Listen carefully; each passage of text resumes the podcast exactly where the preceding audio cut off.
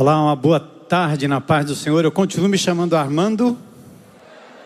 Bom demais estarmos juntos aqui. Mais uma vez, eu estou vendendo sementes.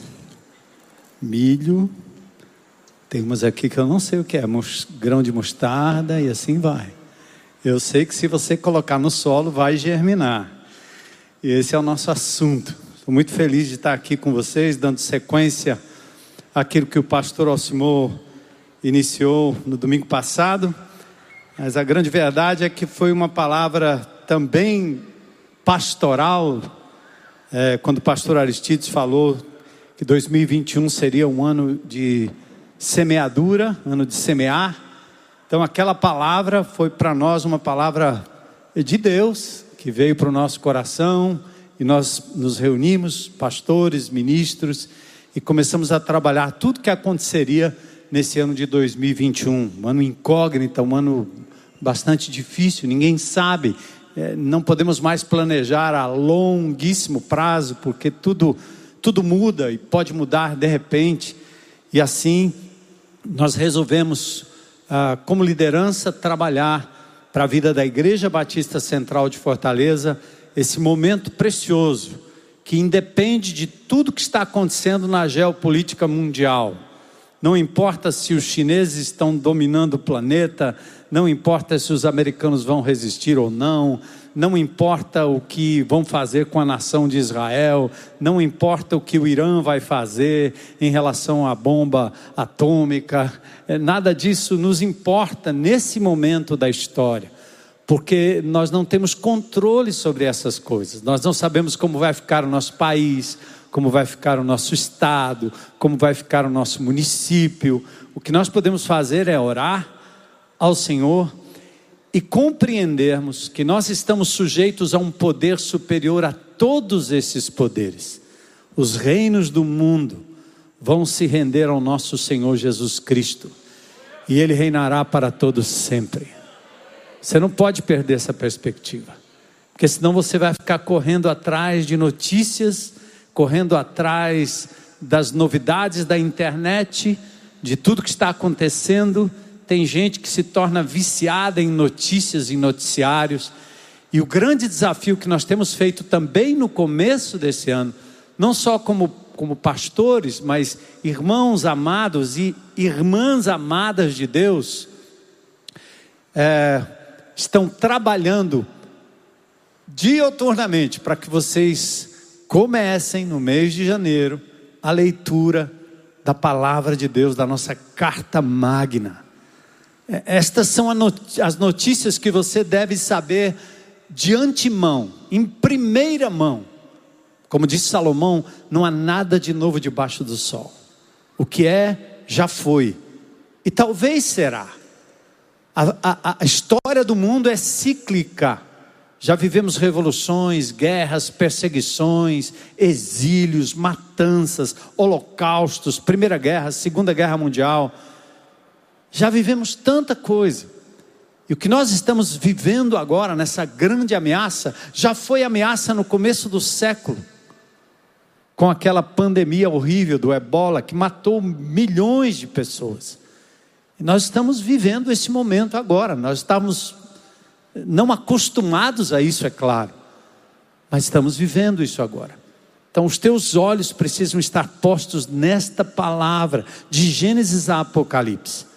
A Jaqueline, esposa do Daniel Almeida, tem feito um trabalho excelente entre mulheres, e o Almeida me disse também, homens estão lendo a palavra de Deus. Então começa, ainda dá tempo. Nós estamos no primeiro mês do ano. Entra lá no aplicativo aplicativos sobre Bíblia, que tem a sequência bíblica, você lê todos os dias, são quatro capítulos apenas, e você vai conseguir fazer a leitura da Bíblia inteira. Ah, mas eu não entendo tudo. Não tem problema, deixa gravado aí na tua mente e no teu coração. Uma hora o Espírito de Deus vai fazer aquela verdade se tornar clara para você, entende? Você, você ouve notícias o tempo inteiro e também não entende tudo. Mas você ouve, você assiste, a televisão, você, você, você, você se informa, e essas coisas vão entrando no seu coração, através da sua mente, e você não entende tudo. Então a palavra de Deus também é assim, exceto que é uma palavra de vida. Na hora que ela brotar no teu coração, que Deus fizer uma aplicação de um versículo apenas, de uma palavra, de uma lembrança, de um episódio, isso vai ser vida para você. Então, em nome de Jesus, bora começar? Amanhã? E aí você procura amigos e amigas que vão seguir junto com você, certo? Eu sigo lá um programinho, um aplicativo chamado YouVersion, e tem um bocado de gente me seguindo lá. Me seguindo, ou seja, está indo comigo, né? Então eu estou vendo o pessoal eh, postando o seu mapa. O que, que é o mapa? É você olhar para a palavra de Deus, o versículo da palavra, o capítulo da palavra, e fazer as duas perguntinhas. Primeiro, o que Deus está me dizendo. Não é para ler a Bíblia para dar biblada na cabeça do vizinho, ou ler a Bíblia para você meter a Bíblia na cabeça do seu filho, do seu marido que está precisando se converter, da sua mulher que está precisando entender, do seu pai que está precisando lhe compreender. Você quer dar uma biblada na cabeça do, do, do, dos da esquerda, depois dos da direita também, e aí você fica parecendo um pregador o tempo todo e se esquece de aplicar a palavra para a sua própria vida. Deus está querendo falar com você, o WhatsApp é só para você, tá certo?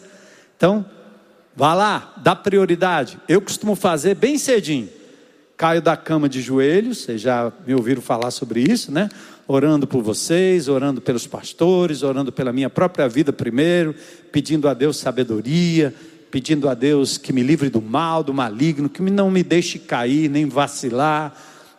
Então assim nós vamos orando. E eu e a minha amada Heloísa, ela também tem a mesma, e a gente vai se ajudando um ao outro, né? Mesmo, mesma determinação de ler a palavra de Deus, tá bom? Então, vamos lá, que dá tempo, ainda dá tempo. Tempo.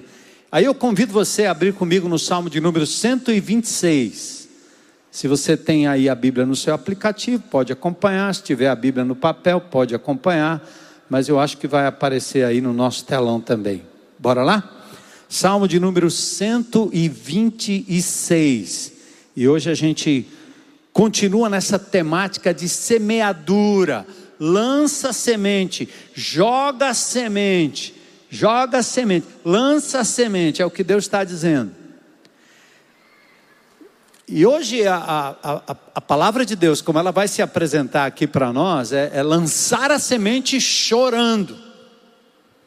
Eu acho que se vocês soubessem do que eu vou falar hoje, talvez vocês nem viriam para cá hoje. Não, pastor, eu quero saber de lançar a semente é pulando de alegria, tudo dando certo, pensando positivo. É quase um evangelho carnavalesco.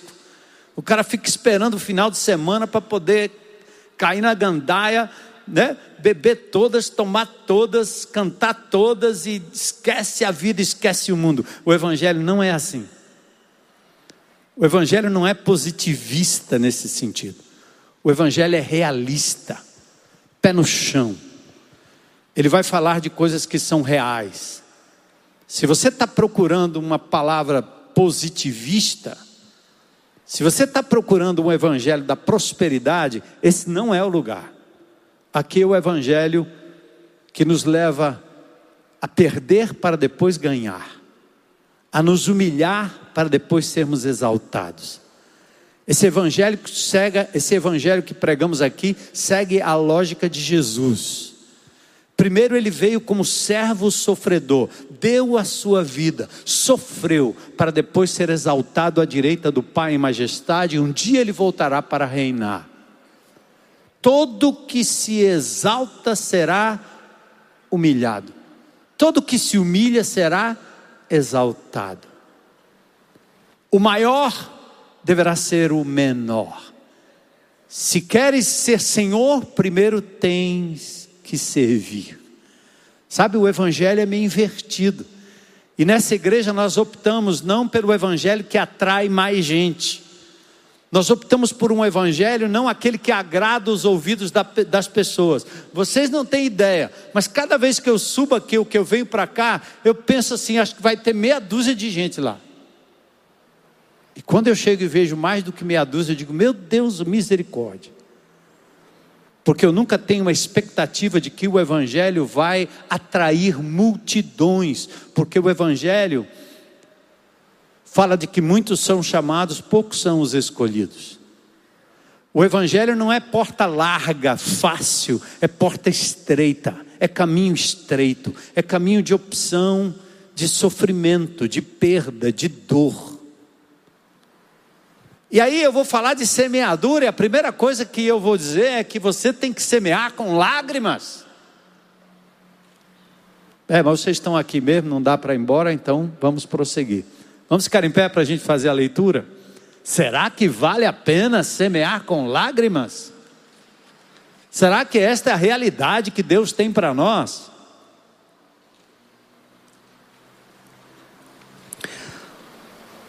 O Salmo de número cento e vinte e seis é o chamado Salmo de Romagem, como se fosse uma romaria. O povo voltando do exílio, voltando do lockdown, voltando da quarentena, preso e agora retornando para a sua terra. E esse cântico em quinhentos e trinta e oito antes de Cristo já mostrava o povo de Israel saindo do cativeiro babilônico e voltando para a terra, e encontrando o templo destruído, muro destruído, casas destruídas, lavouras pisoteadas, terreno árido, seco, sem água. Se coloca na posição do povo de Israel comigo. Do Salmo cento e vinte ao Salmo cento e trinta e quatro, nós temos os cânticos de romagem. E depois daquele episódio, passou a ser um cântico recitado por todos os judeus, todos os sábados. Então vamos ao Salmo. Quando o Senhor trouxe os exilados de volta a Sião, foi como um sonho. Nossa boca se encheu de riso e cantamos de alegria. As outras nações disseram: o Senhor fez grandiosas coisas, ou coisas grandiosas por eles. Sim, o Senhor fez coisas grandiosas por nós. Que alegria! Restaura, Senhor, nossa situação. Como os riachos revigoram o deserto. E agora o verso importante para você se ligar. Se não entender mais nada do que eu vou dizer, pelo menos esses dois versículos finais. Os que semeiam com lágrimas, colherão com gritos de alegria. Que o Espírito de Deus fale ao seu coração agora. Agora, Senhor. Os que semeiam com lágrimas, colherão com gritos de alegria. Choram, enquanto lançam as sementes. Choram, enquanto lançam as sementes. Mas cantam, quando voltam com a colheita. Está pronto, povo de Deus? Não é fácil, não será fácil. Não é para todo mundo. Mas eu gostaria que todos vocês hoje, aqui e os que me ouvem pela internet, fizessem parte desse plano poderoso de Deus. De uma semeadura com lágrimas, para que a colheita ao final seja de alegria. Está pronto? Está pronto? Vamos orar. Espírito Santo de Deus, o Senhor está aqui porque o teu povo está aqui. O Senhor veio com esse povo para cá, eles são teus filhos, homens e mulheres, velhos e moços, jovens e crianças.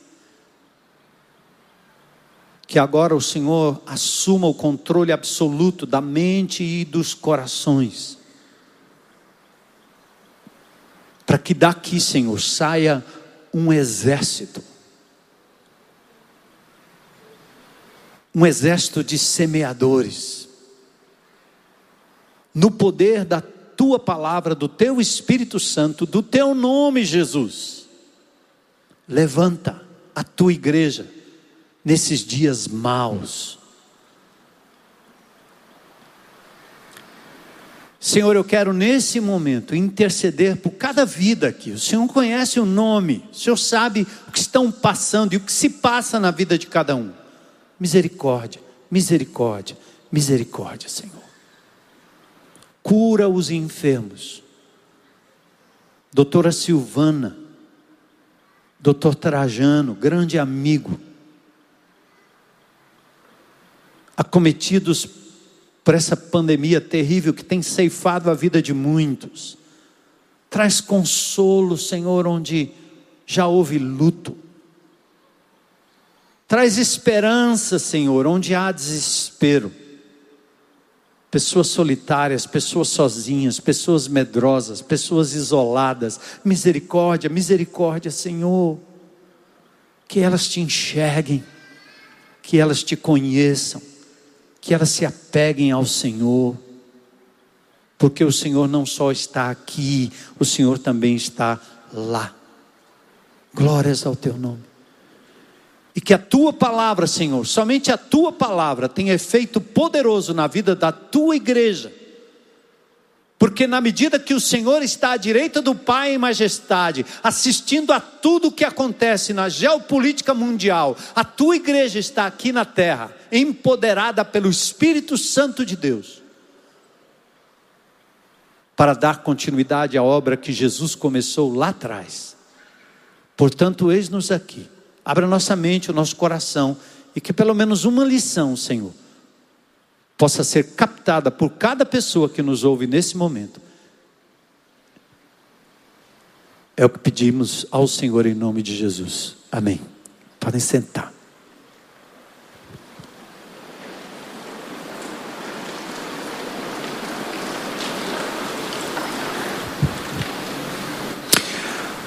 Ah, o fim de dois mil e vinte, quando dois mil e vinte terminou, estava chegando ao fim, pelo menos a minha sensação naquele culto de virada era assim: ai, eu sobrevivi, estou vivo. Uma pandemia, um lockdown, uma sensação de aprisionamento, sob constante ameaça de leis absurdas, de leis não absurdas, mas todas elas castrantes, sem muita lógica. Ora estava certo, ora estava errado. Uns diziam sim, outros não. Oportunismo político, de uma doença que só Deus sabe de onde veio, de que mente, de que coração, de que laboratório. Só Deus sabe a finalidade de um pequeno vírus invisível que acaba com a força de homens e mulheres poderosíssimos. Uma sensação de aprisionamento. A própria igreja de Jesus foi proibida de se reunir por um bom tempo. Pela graça, as redes sociais fizeram o papel e nos conectaram. Mas que triste convivermos sem toque, sem cheiro, sem abraço, sem o beijo amigo, sem o aperto de mão, sem o tapinha nas costas. Foi terrível. Nós não fomos feitos para isso. Deus não nos fez para nos manter em provetas. Deus não nos fez para nos manter em invólucros isolados, sem toque. Há uma tortura em curso sobre a humanidade. Mas enfim, chegamos ao final. O culto de virada, ações de graça, celebração, uma vontade doida de abraçar todo mundo. O grito de agonia do meu coração se transformou naquele culto da virada num grito de alegria. Até que Deus nos deu um desafio para dois mil e vinte e um e nós já estamos em dois mil e vinte e um. A palavra veio do coração de um jovem pastor, Aristides, que falou num determinado momento, tocado, emocionado, revendo uma pregação nossa de dois mil e nove, Rumos e Raízes. Pregação esta que eu recebi esta semana, um pedido que eu mandasse o arquivo, que eu mandasse alguma coisa, porque é uma, uma, uma palavra que Deus deu, que reverberou em tantos lugares. Rumos e Raízes, dois mil e nove. Quase que antecipando tudo aquilo que nós estamos vivendo enquanto igreja. E a palavra que veio através do pastor Aristides foi: é tempo de semear. O que é isso? É lançar a semente. Que semente? Palavra de Deus. Domingo nós vamos falar mais sobre isso. É lançar a semente, é jogar a semente, é acreditar na germinação, no broto de vida, na esperança de colher frutos, depois de adubar, regar, podar, tirar as ervas daninhas, como faz a minha amada esposa nos berçários que ela faz ali no nosso esconderijo no Rio Grande do Norte. Ela fica sentadinha ali olhando aqueles copinhos e jogando semente por semente, semente por semente, semente por semente. A esperança de, de alguma coisa frutificar. Coisa linda, coisa bonita. Como um dia eu passei numa estrada de terra e vi um flamboyant lindo. E quando você vê um flamboyant florido, aquelas flores lindas, aquele tronco seco, galhos secos, mas todo florido. Eu disse: meu Senhor, eu quero, eu quero semear uma coisa dessa lá no meu quintal. Aí eu fui saber como é que fazia. Diferente do feijãozinho que você põe na água, num algodão, e ele brota rapidinho, a semente do flamboyant é dura. Aí eu fui pesquisar e descobri que eu tinha que colocar as sementes numa temperatura X, água fervendo, deixa lá por alguns minutos e depois faz algumas ranhuras, né? Você arranha a semente um pouquinho para facilitar a quebra daquele invólucro que, que mantém a essência da semente lá dentro. E aí eu, você planta, e eu plantei. Das muitas sementes, cinco vingaram.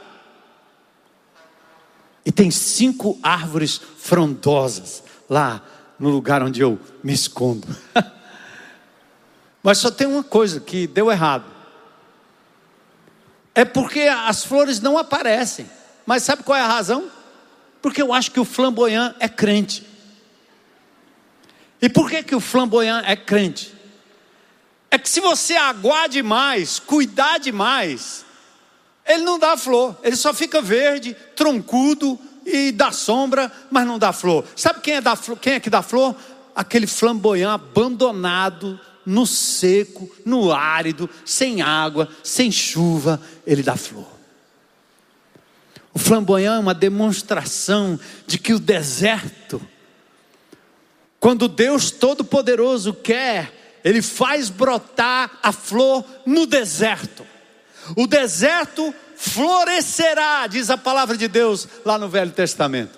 E o flamboyant me deu uma lição muito grande. Eu não sei mais o que eu faço com aqueles flamboyants enormes que só estão fazendo sombra e que não dá mais tanta flor quanto aquele lá de fora. Eu queria aquele lá de fora. Talvez Deus está me dizendo assim: Armando, bispo, você precisa ir para o deserto. Lá no deserto eu falo com você como falei com Moisés.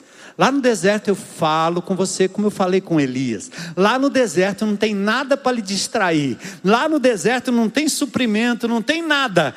Só a minha presença, só o meu poder. Eu mando lá dos céus e o flamboyant floresce.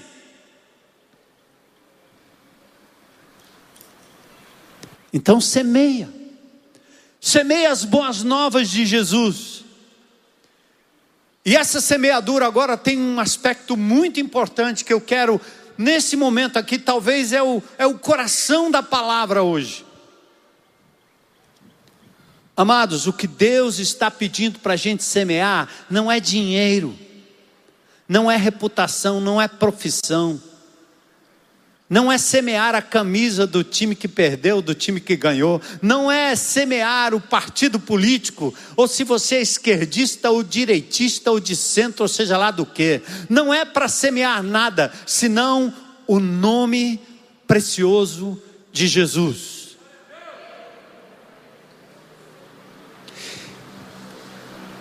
Você precisa dar voz às boas novas do Deus Todo-Poderoso. Você precisa abrir a boca para declarar o seu nome, sua salvação, sua vida, sua restauração. Fazer a obra social, fazer boas obras, sim, isso tudo é muito bom, mas são apenas meios, pontes. Você pode ajudar as pessoas, você pode alimentar o faminto, você pode ir lá no centro da cidade, servir a sopa, você pode cuidar de um velhinho, de uma velhinha, de uma criança abandonada. Sim, você pode amar, mas todas essas coisas serão pontes. É como você pegar um instrumento e abrir um buraco na terra. É ponte, mas a semente precisa cair. E a semente é a palavra de Deus, o verbo de Deus, a pessoa de Jesus. O nome de Jesus. Outra coisa importante que você precisa saber. Esta igreja não vive para proclamar o nome I B C, nem o nome de Armando Bispo. Nós vivemos para proclamar o nome de Jesus, porque este nome sim, neste nome sim, há poder para salvar, para curar, para libertar. E por que razão você fala em partidos políticos? Você fala em ideologias políticas? Você fala em política? Em futebol, em lazer? Por que razão você quer tanto discutir política, saber das últimas novidades, mas tem pouco espaço na sua boca para o nome de Jesus? Por que será? O apóstolo Paulo diz: eu criei, por isso falei. Com esse mesmo espírito de fé, nós também cremos e por isso falamos e falaremos no nome de Jesus. Não adianta você falar em Deus, Deus, Deus, Deus, Deus, virou um nome genérico. Você crê que há um só Deus? Até os demônios creem e estremecem. Está lá em Tiago. Acreditar em Deus até o diabo crê. Claro que crê, ele sabe quem é Deus.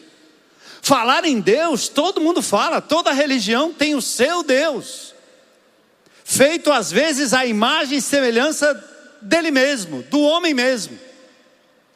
Mas ninguém, ninguém é como Jesus. Agora tem uma coisa que você talvez olhando para mim agora possa analisar, não para mim, mas diante de Deus, não diante de mim, mas diante de Deus que está presente aqui neste lugar. Você não veio aqui para encontrar Deus, Ele estava com você quando você entrou aqui. Ele estava lá e agora Ele está aqui. Então diante de Deus é importante que você como cristão, como crente em Cristo Jesus, faça a pergunta a você mesmo: por que eu falo tão pouco de Jesus?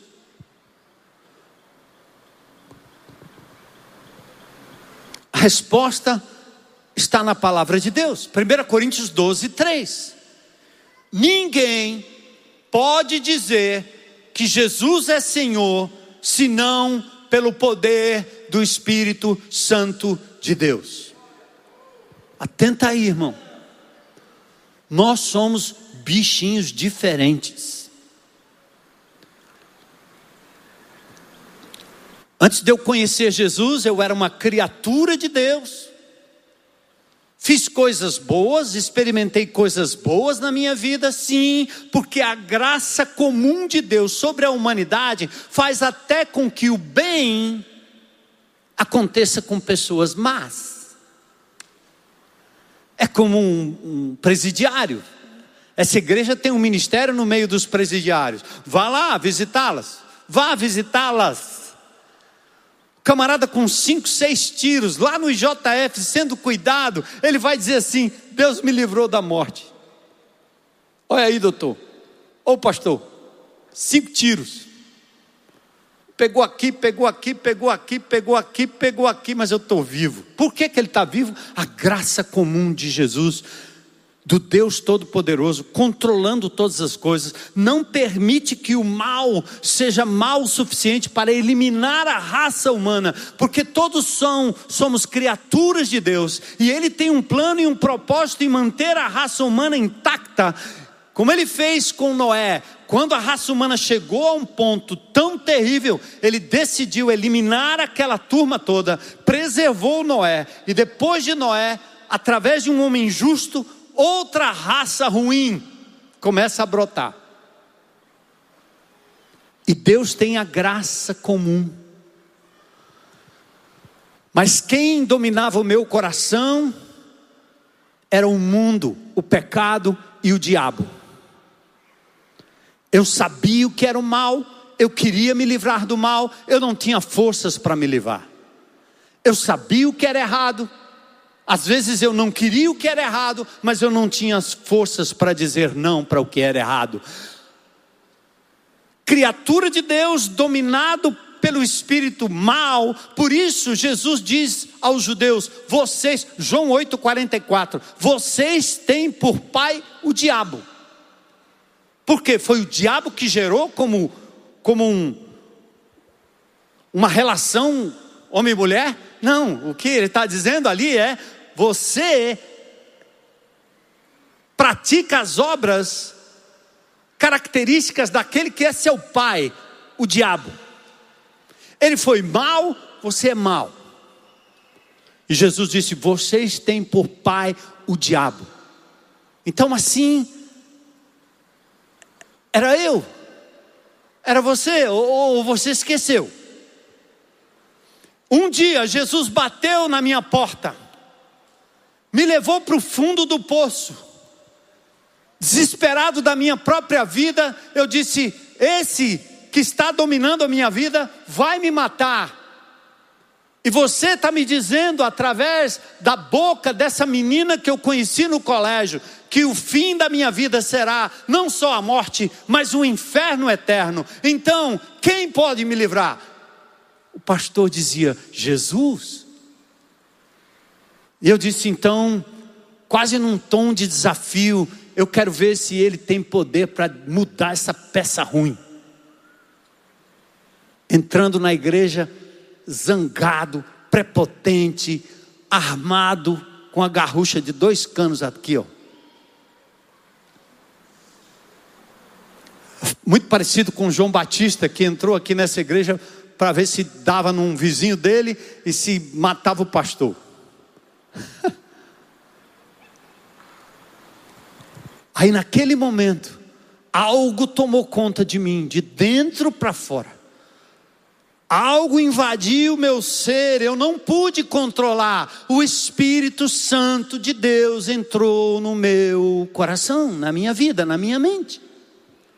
E a partir daquele momento, o Espírito Santo me rendeu. Eu me entreguei de todo, sem reservas.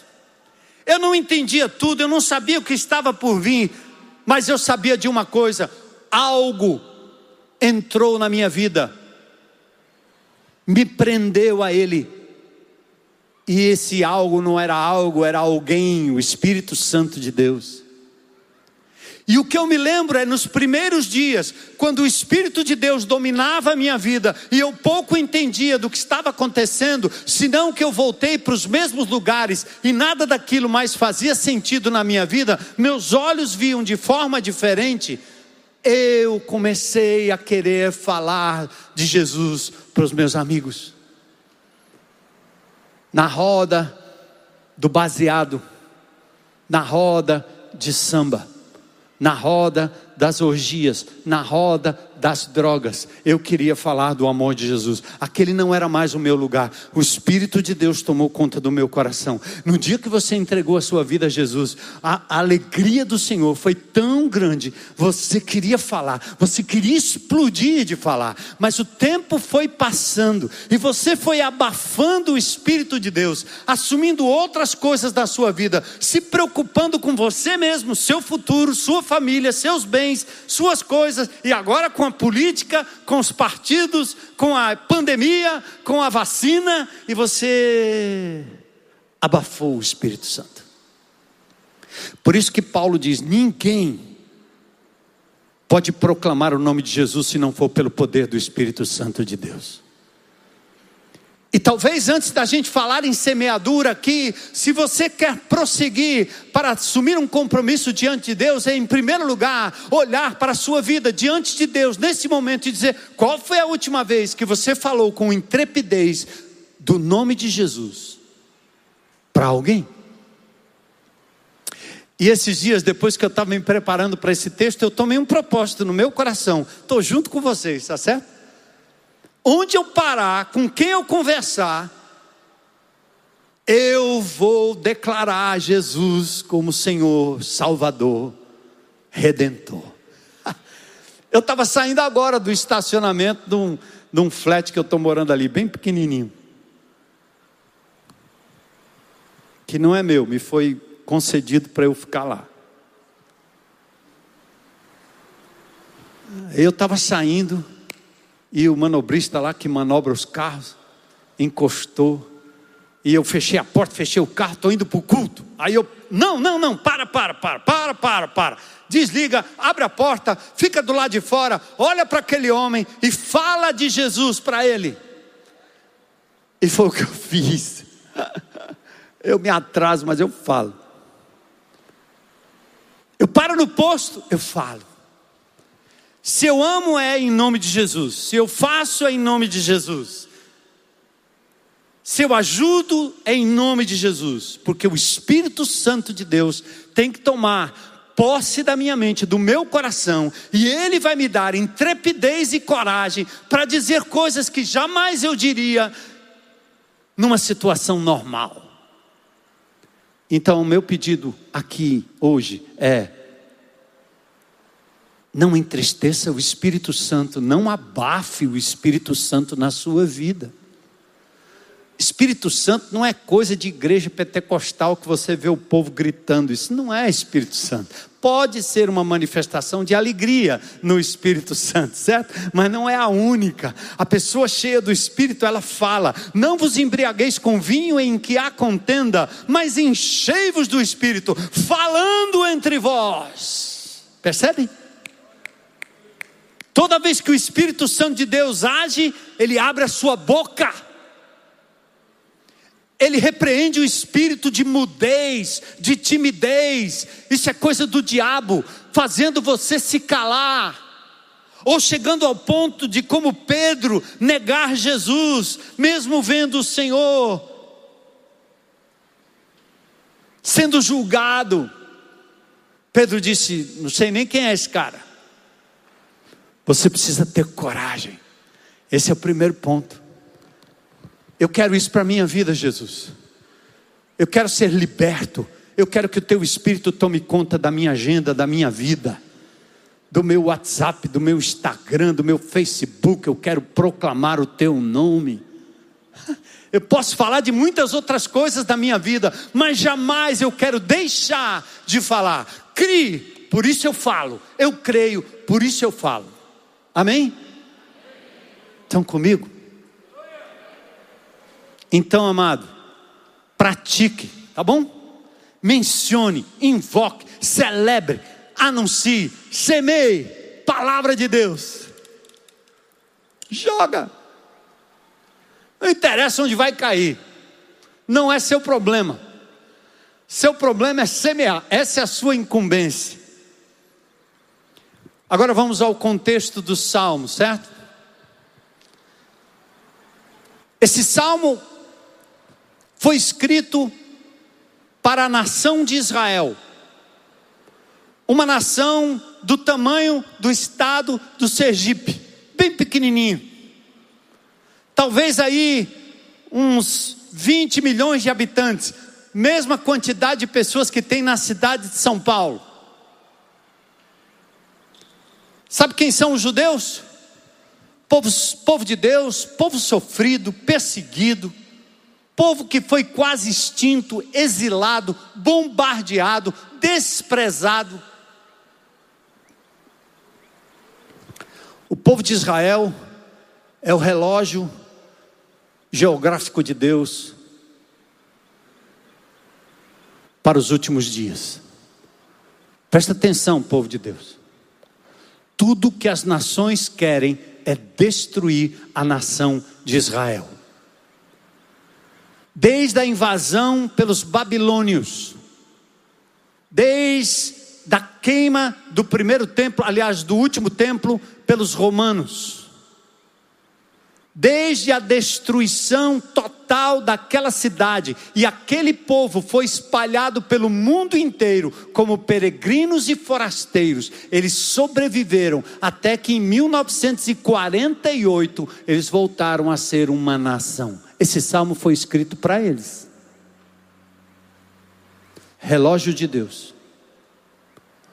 O Ayatollah Khomeini do Irã disse que a grande missão deles era varrer Israel para dentro do Mediterrâneo, destruir a nação de Israel. Todo o anticristianismo, todo o anti-Deus desse planeta tem uma missão: acabar com a nação de Israel. Mas como é que nações poderosíssimas não conseguem destruir um povo pequeno de uma terra tão seca, tão árida? Sabe por quê? O dedo de Deus está lá. A mão de Deus está lá. Presta atenção. Vem o holocausto. Seis milhões mortos, dispersos, perseguidos pelo mundo inteiro. Mas toda a agricultura inteligente do mundo está em Israel. A melhor e a maior, a mais bélica, mais fatal força aérea do mundo está em Israel. Os melhores cientistas estão em Israel. Você anda por aí usando o Waze, é invenção de Israel. Dessalinização da água é o que Israel faz. Agricultura fértil no deserto, Israel. A inteligência de um computador extraordinário, capaz de cruzar dados infinitos, como o que foi usado na Operação Lava Jato. À época eu tinha contato com pessoas da Operação Lava Jato, e eles me diziam de como Israel contribuiu com o seu supercomputador para cruzar dados de todos os lados, de todos os lugares. Quem fez isso? Israel. Por quê? Eu não estou aqui exaltando uma nação. Eu estou dizendo para vocês, em nome de Jesus, que a igreja de Jesus, a menina dos olhos de Deus, tem o mesmo cuidado, se não maior, para atravessar esse tempo difícil que temos pela frente e aguardarmos o dia em que Jesus voltará para nos buscar. Israel é um relógio físico. A construção do templo vai acontecer a qualquer momento. Eu li um documentário depois de anos impossibilitados de entrarem perto daquela mesquita que está exatamente em cima daquela pedra fundamental onde os santos dos santos estavam. Alguns judeus foram permitidos, depois de anos de tentativa, a chegarem próximos e começarem a cogitar a construção e a reconstrução do terceiro templo. E esse salmo é citado pelos judeus ainda hoje. Luta, dor, desprezo, morte, traição, deserto, duras penas para sobreviver. Mas a canção está na boca dos judeus. Eu estive em Israel algumas vezes, quando dá sexta-feira, às seis horas da tarde, os jovens começam a andar nas ruas, com seus tambores, com suas buzinas, e agora eles têm aqueles, aqueles sons, hein? Sabe aqueles sons que a turma usa para fazer barulho de paredão?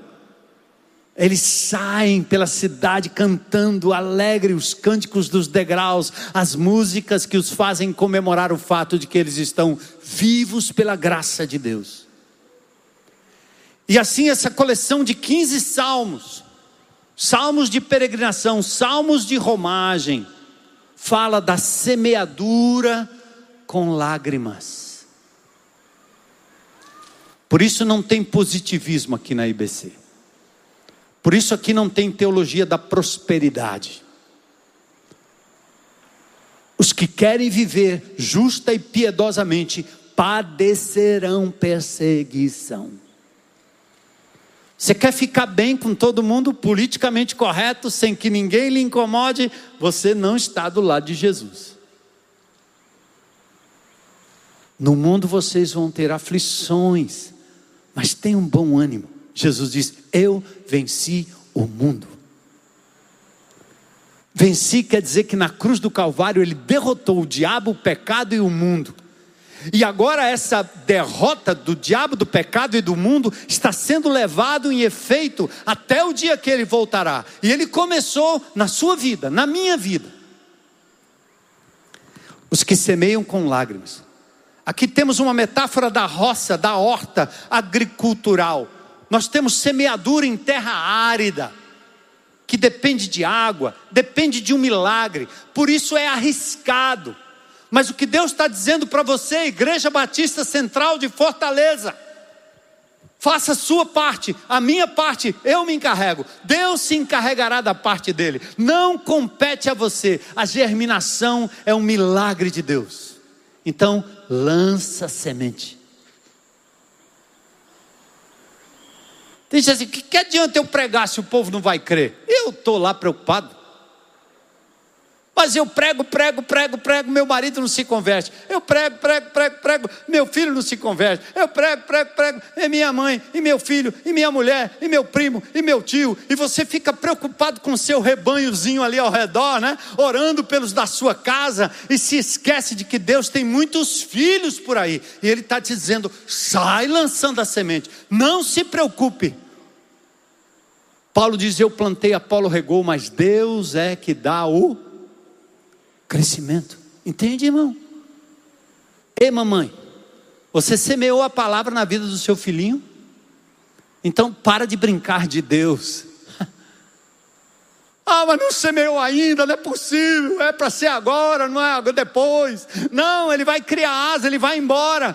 Pode ser que um dia, quem sabe, num leito de um hospital, num momento de dor, no momento em que ele der com a cara no chão, o Senhor vai fazer como o filho pródigo e vai trazê-lo de volta à casa do Pai. Você semeou? Ou você está querendo brincar de Deus? Ou você está achando que a semeadura é só na sua casa, só no seu reduto? Não, não, amados. Deus tem muitos filhos por aí.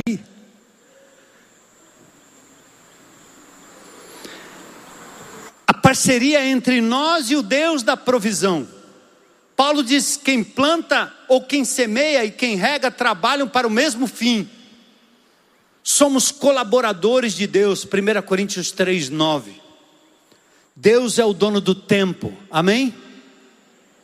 Ele vai se encarregar. Você crê nisso? Então lança. Ele é dono da chuva. Amém? Ele é poderoso para agir.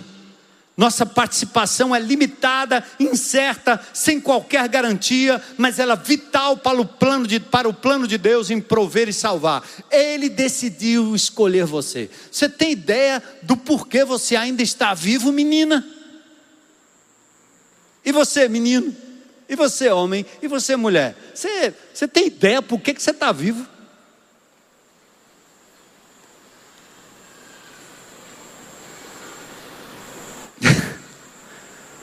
Porque Deus quer que você ainda abra a boca e semeie a sua palavra nesta cidade, onde você estiver, até que o último que completar a igreja de Jesus for salvo, a igreja será arrebatada. Eu decidi correr atrás do último. Amém? Mas nós temos outros planos, né? Tipo assim, Deus, espera um pouco aí. Meu marido, minha mulher, meu filho, meu neto, meu genro, minha casa, meu dinheiro, meu carro, meus bens, meu futuro, minha poupança, minha aposentadoria, meu time, ganhou ou perdeu?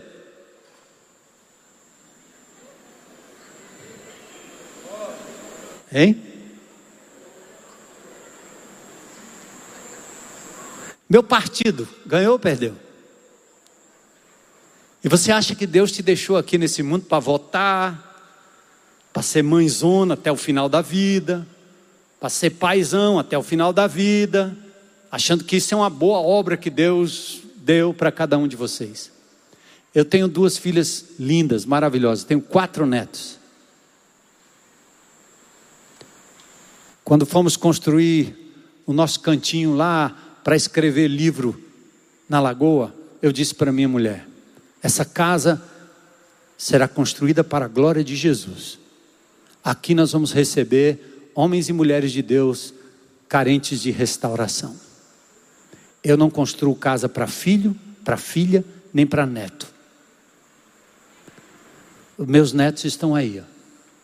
Meus filhos estão aí. Ah, sou um pai desalmado? Sou não, focado no Pai Eterno. A minha agenda é outra. E enquanto eu foco no Pai Eterno, nos filhos eternos, nos netos eternos, Deus me permite curtir aquilo que está próximo de mim. Mas eu não inverto. Se você inverter, será uma vida de angústia, porque você não é Deus e Deus não me deixou aqui para isso. Lança a semente.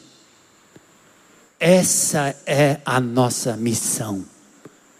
Deus deixou aqui você para isso. Se não, desiste do evangelho, que é a coisa mais chata que tem no mundo. Você não poder se agarrar e ficar o resto da vida agarrado com painho, maninha, filhinho, voinha, voinho, priminho, priminha, netinho, netinha, vozinho. Que isso, gente? Já viram o evangelho de Jesus? É porque a gente não lê direito, né? Quem não deixar pai e mãe por causa de mim não é digno de mim. Jesus chega a falar a palavra aborrecer, pai e mãe. Ele chega a ser duro para poder botar na tua cabeça e na tua mente que você não é para odiar teu pai nem tua mãe, mas você não pode priorizar as coisas deste mundo em detrimento das coisas eternas. Ou Jesus é Deus, é Senhor, ou nós estamos todos lascados, sem esperança. É só a incógnita do outro mundo, do outro lado e do inferno que nos espera. Mas eu tenho esperança, porque ainda que eu sofra fisicamente nesse mundo, meu Jesus veio na terra, pisou nesse planeta, viveu família, mas num determinado momento ele diz: a mim cumpre cumprir a vontade do meu Pai, daquele que me enviou. Eu vim buscar e salvar o que se havia perdido. E Jesus se deu na cruz do Calvário por mim. E o que ele fez foi tão glorioso que ao terceiro dia, Deus o Pai o ressuscitou dentre os mortos. Aquele que julgavam ter matado, sobreviveu, viveu, ressuscitou e deu a mim e a você uma esperança de que o que nos aguarda é muito maior do que as coisas que a gente tem pedido aqui ou vivido aqui e agora. Lança a semente. Essa é a palavra. Por que você está vivo? Agora vem o salmo para os judeus. Mistura ansiedade, dor, lágrimas, plantio, alegria, colheita, frutos, redenção, coisas que Jesus passou. Ele chorou sobre Jerusalém, como eu quero chorar sobre Fortaleza. Hoje de manhã eu passei aqui nas ruas do Santa Maria, do Santa Fé. Nos dias da política, algumas ruas sendo colocadas aqueles broquetezinhos, né? Como se todos receberiam agora aqueles broquetes. Não, só algumas ruas. O lixo continua lá, o esgoto continua lá e vai continuar lá.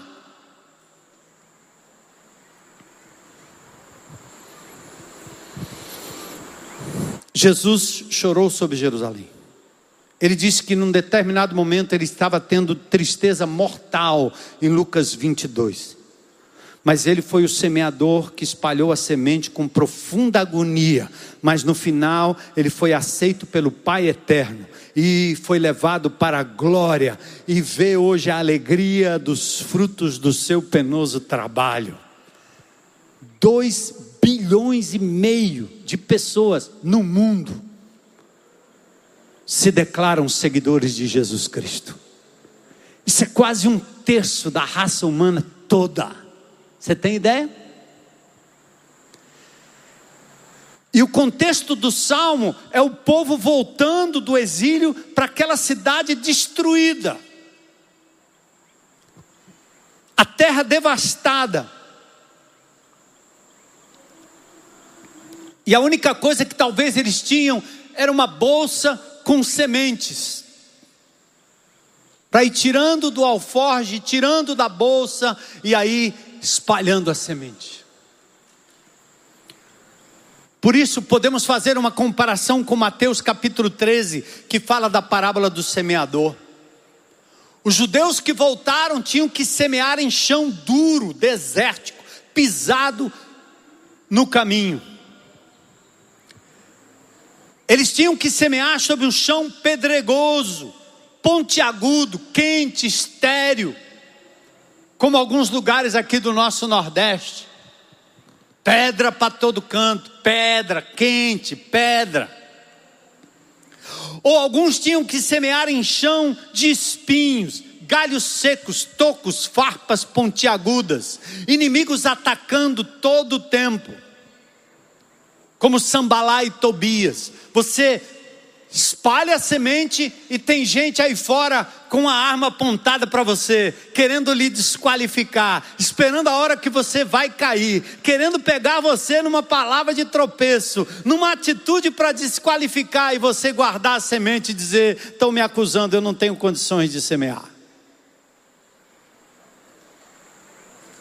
Chão de espinhos, mas também solo fértil, terra arada, regada junto a ribeiros. Nos três casos, os três últimos casos, a vida. Mas apenas um produz, um solo, a trinta, sessenta e cem. Nós não temos como controlar, não temos como prever. Lágrimas e sofrimento, atenta aí, estão na base dos recomeços da sua vida, seja em que área for. Os judeus estavam conscientes disso. Reconstruir o templo, reconstruir o muro foi difícil, deu desânimo. As pessoas não acreditavam que aquele recomeço poderia ser melhor do que tudo que aconteceu antes. É difícil acreditar que dois mil e vinte e um pode ser melhor que dois mil e dezenove, dois mil e dezoito, dois mil e dez, dois mil e cinco, sei lá. E você fica querendo voltar ao novo, ao normal, ao que era antes. Mas a palavra de Deus sempre mostra, por exemplos e por palavra, que lágrimas e sofrimento estão na base dos recomeços, das reconstruções, da restauração. Ela não, eles não devem nos impedir de semear a palavra, o amor, o bem, as boas novas e a promessa. Lágrimas vão antecipar o cântico e o consolo. Abençoados, bem-aventurados, felizes os que choram, porque eles serão consolados. Mateus cinco, quatro. Essa é a promessa. E eu creio. Vamos ao texto? Tudo isso é introdução, né? Lá na China, os cristãos começam o culto meia-noite, onze horas, e vão até umas quatro da manhã. Voltam para casa correndo, dão uma cochiladinha e vão para a lavoura ou vão para as fábricas. E a igreja espalhada por toda a China. Verso um. Os judeus estão dizendo aqui: quando o Senhor trouxe os exilados de volta a Sião, foi como um sonho. Sonho? Eu estava na pandemia, estou recomeçando a minha vida, tudo parece destruído. Como é que é sonho? Sonho em dois sentidos. Primeiro, o que eu passei parece mesmo um sonho, mas é mais um pesadelo. Meu amigo, que ano? Parece um sonho. Eu nem acredito que eu passei por tudo isso, que eu fiquei recluso dentro da minha casa, que eu não pude rever meus amigos, que eu fiquei distante de pessoas que eu amo. Mas também a palavra sonho significa o seguinte: olha, sair dessa pandemia, sair desse lockdown na Babilônia durante setenta anos e voltar de novo, dar o primeiro passo em direção a essa terra, mesmo devastada. Rapaz, parece um sonho, eu não acredito. E aí Deus nos ensina uma coisa que eu quero deixar com vocês: celebre cada pequena conquista. Amém? Cada, cada pequeno avanço. Ah, você diz: mas eu ganhava muito dinheiro e agora é só um trocadinho. Então, cada trocadinho, celebre. Amém? Porque isso é gratidão. Celebre cada trocadinho. O exílio era um lugar de tristeza e decepção, mas eles disseram: ah, foi como um sonho, passou. Ah, é um sonho que vem acontecer daqui em diante, ou que virá. Verso dois. Ah, quando nós retornamos aí, tudo parecia um sonho. E aí a nossa boca se encheu de riso e cantamos de alegria. Sim, nós estamos voltando para casa. Sim, nós estamos indo para casa. Igreja de Jesus, vocês têm noção de que vocês estão indo para casa? Para a casa do Pai Eterno?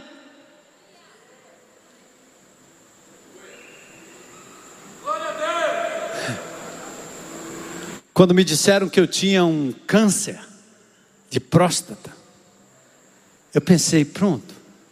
E tinha possibilidade de ter linfonodos, né, atingidos, e atingindo o meu corpo. O médico dava o pior diagnóstico possível. E no meu coração eu disse: cara, não acredito. Parece um sonho, que eu vivi tudo que eu já vivi, que eu conquistei tudo que eu conquistei, que eu fui capaz de fazer tudo que eu fiz pela força do Senhor. Aleluia. Eu disse para a enfermeira: fique tranquila aí, eu assino qualquer coisa, estou indo para a casa do meu pai. A minha esposa olhava, minhas filhas olhavam, não estava entendendo nada. Eu também não estava entendendo muita coisa. Eu fui tomado por um sentimento de que eu estava indo, o Senhor ia me receber na glória. A moça me deu um sedativo lá para eu ir para a sala de operação, e o bicho não fez nem efeito. Quando ela voltou na sala, eu estava jogando cartas lá com a minha mulher. Ela disse: meu senhor, era para o senhor estar dormindo aí. Eu disse: eu vou dormir daqui a pouco e para sempre, fica tranquilo. Anestesista: mas o senhor é bradicardíaco, sua batida de coração é quarenta e sete por minuto, o senhor, o senhor precisa assinar os protocolos aqui, porque a sua operação é de risco. Eu disse: minha irmã, tem lá risco para quem vai para o céu? Daí o negócio que eu assino tudo, só não tem nada com isso não. Isso aqui é plano do Pai, é plano de Deus. Tchau, estou indo, bora. Ufa, meu coração foi tomado de um negócio tão gostoso. Meu Deus, eu vou olhar agora no portal, os anjos vão me receber. Seis horas depois, a operação que era para durar duas horas, durou seis horas.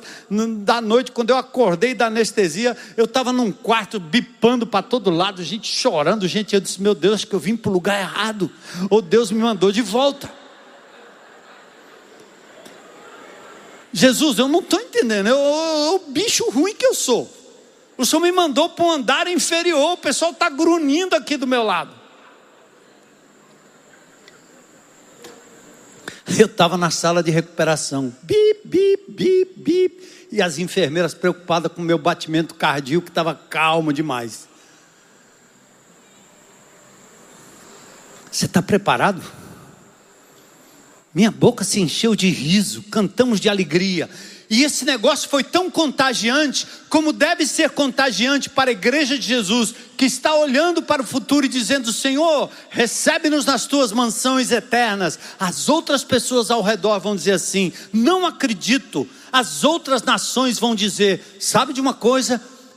Jesus tem feito grandes coisas na vida desse povo.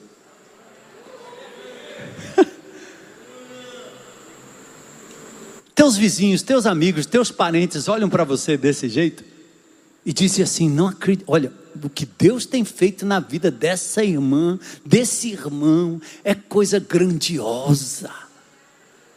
Está vendo quando você glorifica o nome do Senhor pela sua atitude, pela sua forma de viver, não se entregando, não se jogando no fundo de uma rede, não ficando depressivo pelo medo, pela morte, preocupado com o governo, com o governador, com mais um lockdown, com mais uma extensão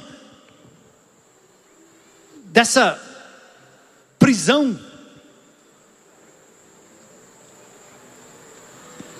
Nossa boca se encheu de riso. Você deve estar feliz. Verso dois, as outras nações disseram: o Senhor fez grandes coisas. Aí o verso três, o salmista diz: sim, é verdade, Deus fez grandiosas coisas por nós, por isso estamos alegres. Que alegria! As nações estavam falando sobre os judeus, e isso foi confirmado na certeza que ganhou um amém e uma afirmação de que, presta atenção, estamos alegres. Por que estamos alegres? Alegria não é porque as casas estavam reconstruídas. Alegria não é porque tinha dinheiro no cofre dos bancos. Alegria não é porque tinha trabalho para ser remunerado. Alegria não era essa. A razão da alegria é que o Senhor estava trabalhando na vida deles, cuidando deles, conduzindo-os de volta para a reconstrução de coisas quebradas e caídas. E você é um reconstrutor de muro, meu irmão, minha irmã. Entende? Tudo estava arruinado, mas eles eram como sementes lançadas ao chão, prontas para produzir frutos abençoados. O que é que você perdeu em dois mil e vinte? Perdeu alguma coisa? Espero que você não tenha, per- tenha perdido a esperança e a alegria de andar com Jesus. Valeu a pena. Valeu a pena. O que, que você está esperando em dois mil e vinte e um para ser feliz? Mudar o sistema? Mudar o governo? Um decreto? O que você está esperando? Não espere nada além da presença do Senhor com você, por onde quer que você andar. Vem andar. No vale, no morro, no alto. Agora vem o clamor, verso quatro. Restaura, Senhor, a nossa sorte, nossa situação, como os riachos revigoram o deserto. Sabe aqueles, aquelas pontes que você passa na estrada sobre rio que não tem água? Aqui é muito comum isso, né? Eu, como paulista, todo o rio, toda ponte sobre o rio é água embaixo. Aqui não. Você anda na estrada, é o Rio Poti, é o rio não sei o quê, é o rio não sei o quê, rio dos macaquinhos, rio das águas profundas. Você olha embaixo, só tem areia. Mas há um determinado momento da história em que as águas vêm e elas passam por ali e vão fazendo florescer tudo aquilo que estava seco. É isso que o Senhor vai fazer na sua vida. Águas. Aí você diz: restaura, Senhor, restaura a minha visão de mundo, restaura a minha visão de mim mesma, me ajuda a cuidar da minha saúde, da minha vida, da minha integridade mental, espiritual, física, emocional. Me ajuda, Senhor, porque eu quero ser um instrumento nas tuas mãos. Eu peço a Deus saúde sempre, para nadar, para correr, para comer bem. A minha refeição é olhando para o templo do Espírito Santo, dizendo: vai entrar folha aqui, folha, muita folha. O que é que vai entrar aí? Coca-Cola, chocolate, muito açúcar. Vai matando, vai entupindo. Não. Você precisa viver bem para a glória de Deus. Então, olha o que você está fazendo com o seu corpo. Olha o que você está fazendo com o seu dinheiro. Olha o que você está fazendo com o seu tempo. Olha o que você está fazendo com o seu smartphone. Restaura, Senhor, porque vai ser melhor do que antes. Será mais amadurecida a sua vida, a sua visão, mais cheia da misericórdia e do amor de Deus. A obra ainda não está completa. Aí o verso cinco e o verso seis, para a gente terminar. Os que semeiam com lágrimas, ok? Você está pronto? Leva um alforjezinho com semente e um lencinho, tá bom? Um lencinho. Está disposto? Vai ser fácil? Vai ter dor? Vai. Vai ter frustração? Vai. Mas não interessa. Eu vou lançar a semente. Vou jogar. Aqui acho que não vai germinar. Vai só dar trabalho para o pessoal varrer. Mas se eu lançar ali, pode ser que tenha milho. Logo mais. Mas Deus não me mandou pregar para converter ninguém. Ele mandou eu semear a palavra e falar do seu nome. E Ele vai tocar, Ele vai fazer, Ele vai fazer nascer. É o Espírito Santo que convence do pecado, da justiça e do juízo. Amém? Não queira fazer o trabalho do Espírito, mas apenas semeie a palavra. Os que semeiam com lágrimas colherão com gritos de alegria. A semeadura dos primeiros que retornaram do cativeiro aconteceu com lágrimas, porque o solo parecia duro, estéril, nem parecia valer a pena lançar a semente. Solo é o coração empedernido, mente cauterizada. Eu estava nadando na lagoa, um juiz apareceu lá com um jet ski. O senhor está precisando de ajuda? Eu disse, não, meu senhor. Quem precisa de ajuda, acho que é o senhor aí nesse negócio. Por quê? O senhor tem Jesus? Ele disse assim, sabe meu filho, meu filho tem quatro faculdades, eu sou um juiz, meu filho tem quatro faculdades, ele era um ateu inveterado, mas esse menino, sabe onde ele está agora? Ele disse, meu filho agora está pregando a palavra de Deus. Eu disse, é mesmo? Como? Por causa da minha mulher. O que fez sua mulher? Orou, chorou, pregou, semeou. As lágrimas daquela mulher tocaram naquele coração duro. E a planta nasceu. A semente germinou. Amém? Por isso Kleber Lucas escreve muito bem. E mesmo quando eu chorar, as minhas lágrimas serão para regar a minha fé e consolar o meu coração. Lágrimas são as lentes que nos ajudam a ver as coisas na perspectiva de Deus. Quando nós perdemos a capacidade de chorar pelos perdidos, pelos nossos próprios pecados, nós nos tornamos legalistas.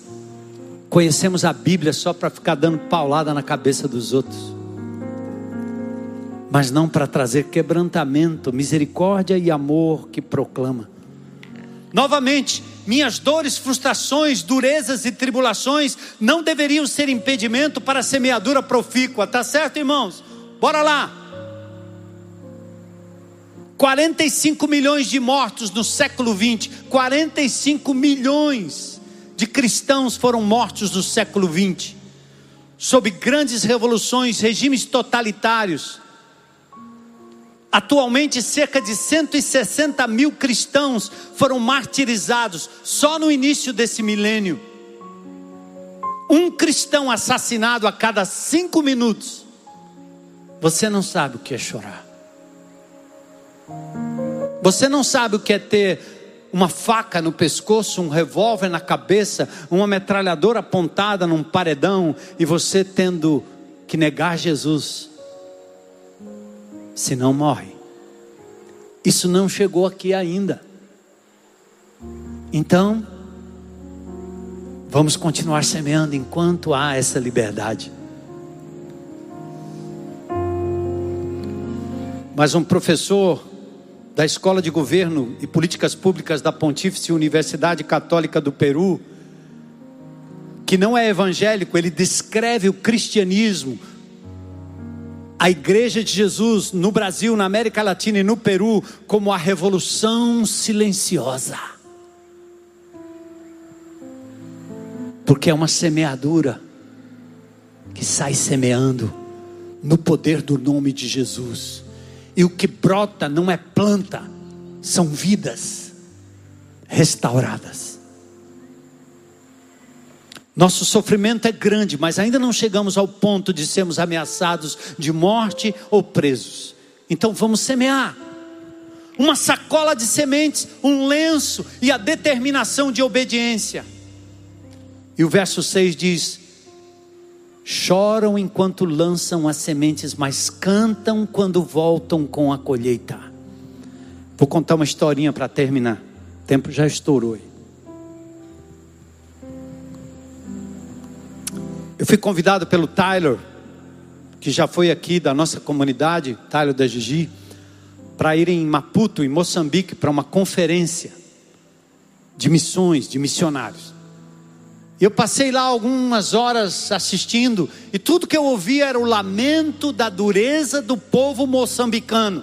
O povo de Moçambique, de fala portuguesa, o povo de Maputo, que fala português, era um povo duro. E talvez você possa dizer assim: é, Fortaleza é dura, nossos vizinhos são duros, os marginais são duros, os bandidos são duros, os ricos são duros, corações duros. Não vale nem a pena desperdiçar semente nesses corações duros. E eu fiquei ali só alguns momentos. Depois eu disse: Tyler, eu não aguento isso mais. Porque eu não sei o que é duro, se é o coração do povo ou se é o nosso coração. E à época eu estava com Daniel Costa, meu genro, cantor. Eu estava também com o Zé Modesto, recém-convertido. Estava com Amarílio Fontenelle, nosso engenheiro. E eu disse: não, não, eu não fico mais aqui nessa conferência, eu vou andar pelas ruas de Maputo. E saí andando. Fui visitar uma boate, para ver onde é que os jovens se reuniam, aquele povo duro. Passei em frente a uma mesquita, e vi milhares de jovens entrando. Gente, eram muitos jovens, nos carrões sendo deixados dentro da mesquita. O que mensagem eles têm que nós não temos? Nossas igrejas lá em Moçambique, igrejas pequenas, igrejas assim feias, templos pequenos, feios, pouca gente.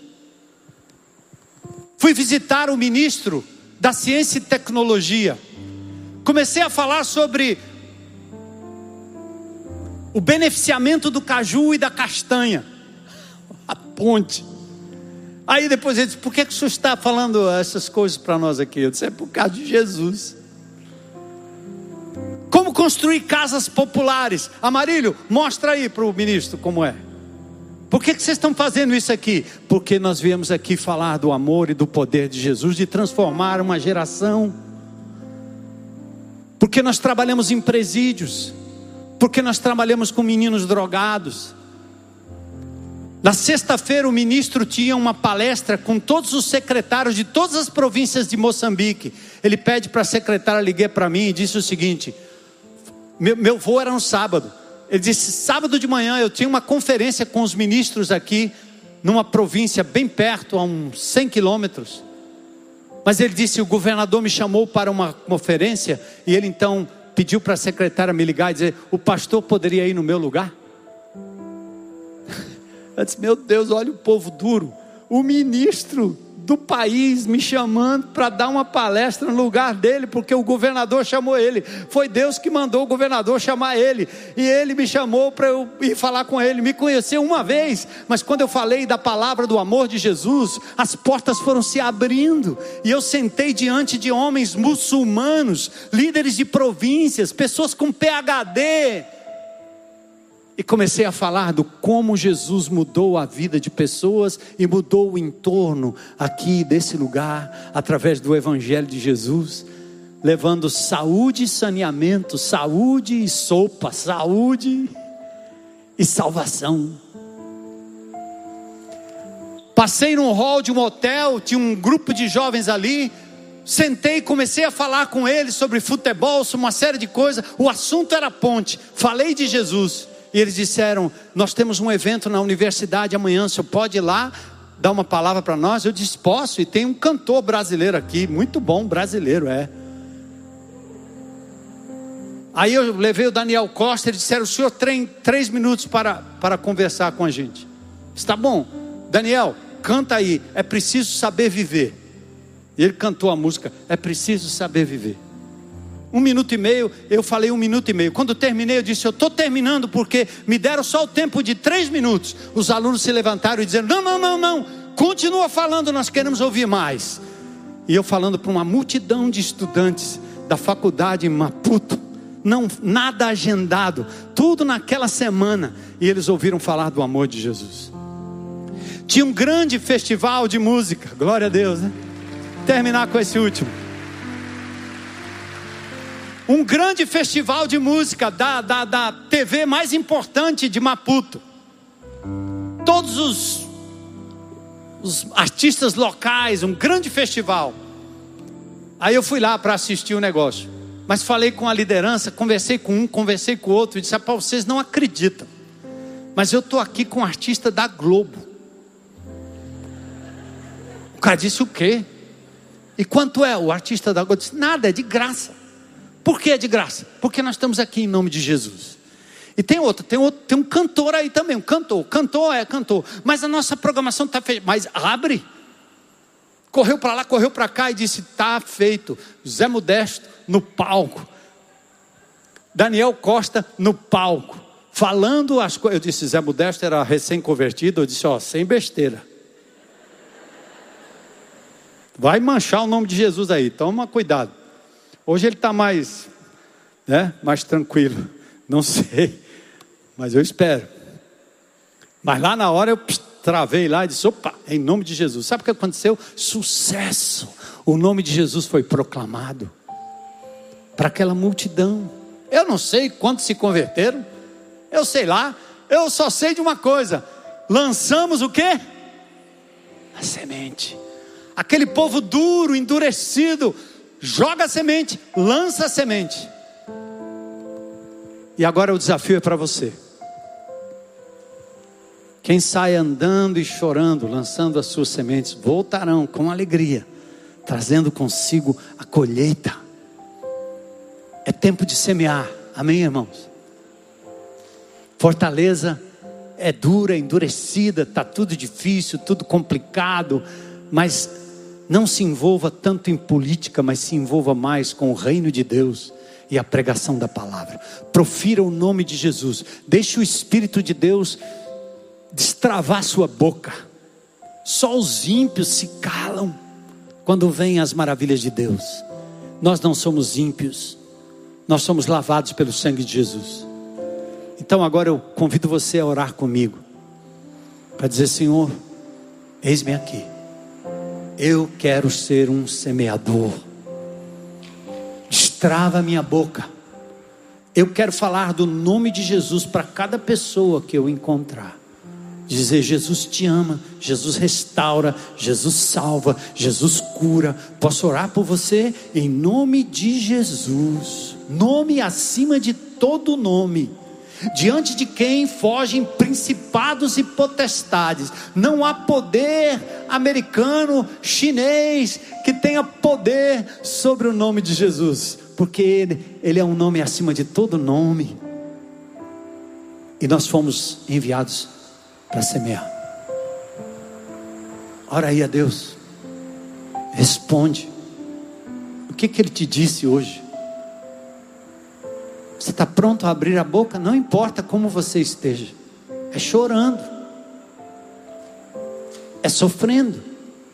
É lutando. Mas é lançando a semente. Por onde quer que você ande. Na esquina. nos bares, na rua, no trabalho, na escola, no posto, no supermercado. Lança a semente. Enquanto o povo de Deus ora, eu pergunto a você que está aqui presente ou alguém lá na internet: Jesus é o único caminho que nos leva até Deus Pai. Jesus é a única ponte para a eternidade. Jesus é o único capaz de perdoar os seus pecados e te dar vida eterna, perdão absoluto, te livrar da morte eterna. E cabe a você responder agora: Jesus, eu te recebo como meu Senhor e meu Salvador. dois mil e vinte e um, janeiro, dia dez, é o dia em que eu me entrego a Jesus. Tem alguém aqui nesse auditório? Se tiver, levanta a sua mão aí bem alto. Diga: hoje é meu dia, eu quero me entregar a Jesus. Tem alguém? Deus te abençoe, estou te vendo lá. As luzes nem me deixam me ver direito. Aplaudam o Senhor. Isso quer dizer bem-vindo à família de Deus. Você está em casa aí me assistindo?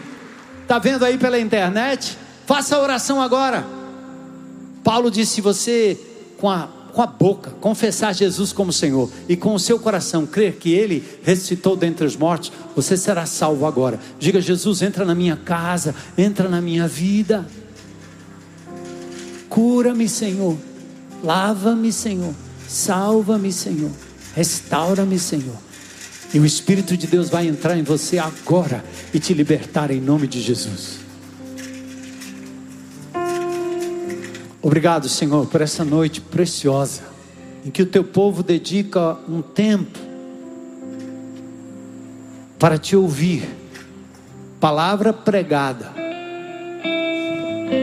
vidas transformadas, semeadores que sairão por esses portões, Senhor, em busca da oportunidade para proclamarem o nome, o nome precioso de Jesus.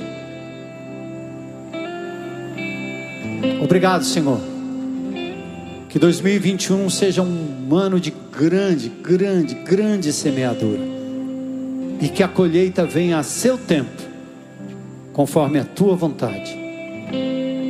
Nós te agradecemos e oramos em nome de Jesus. Amém. Vamos juntos cantar isso?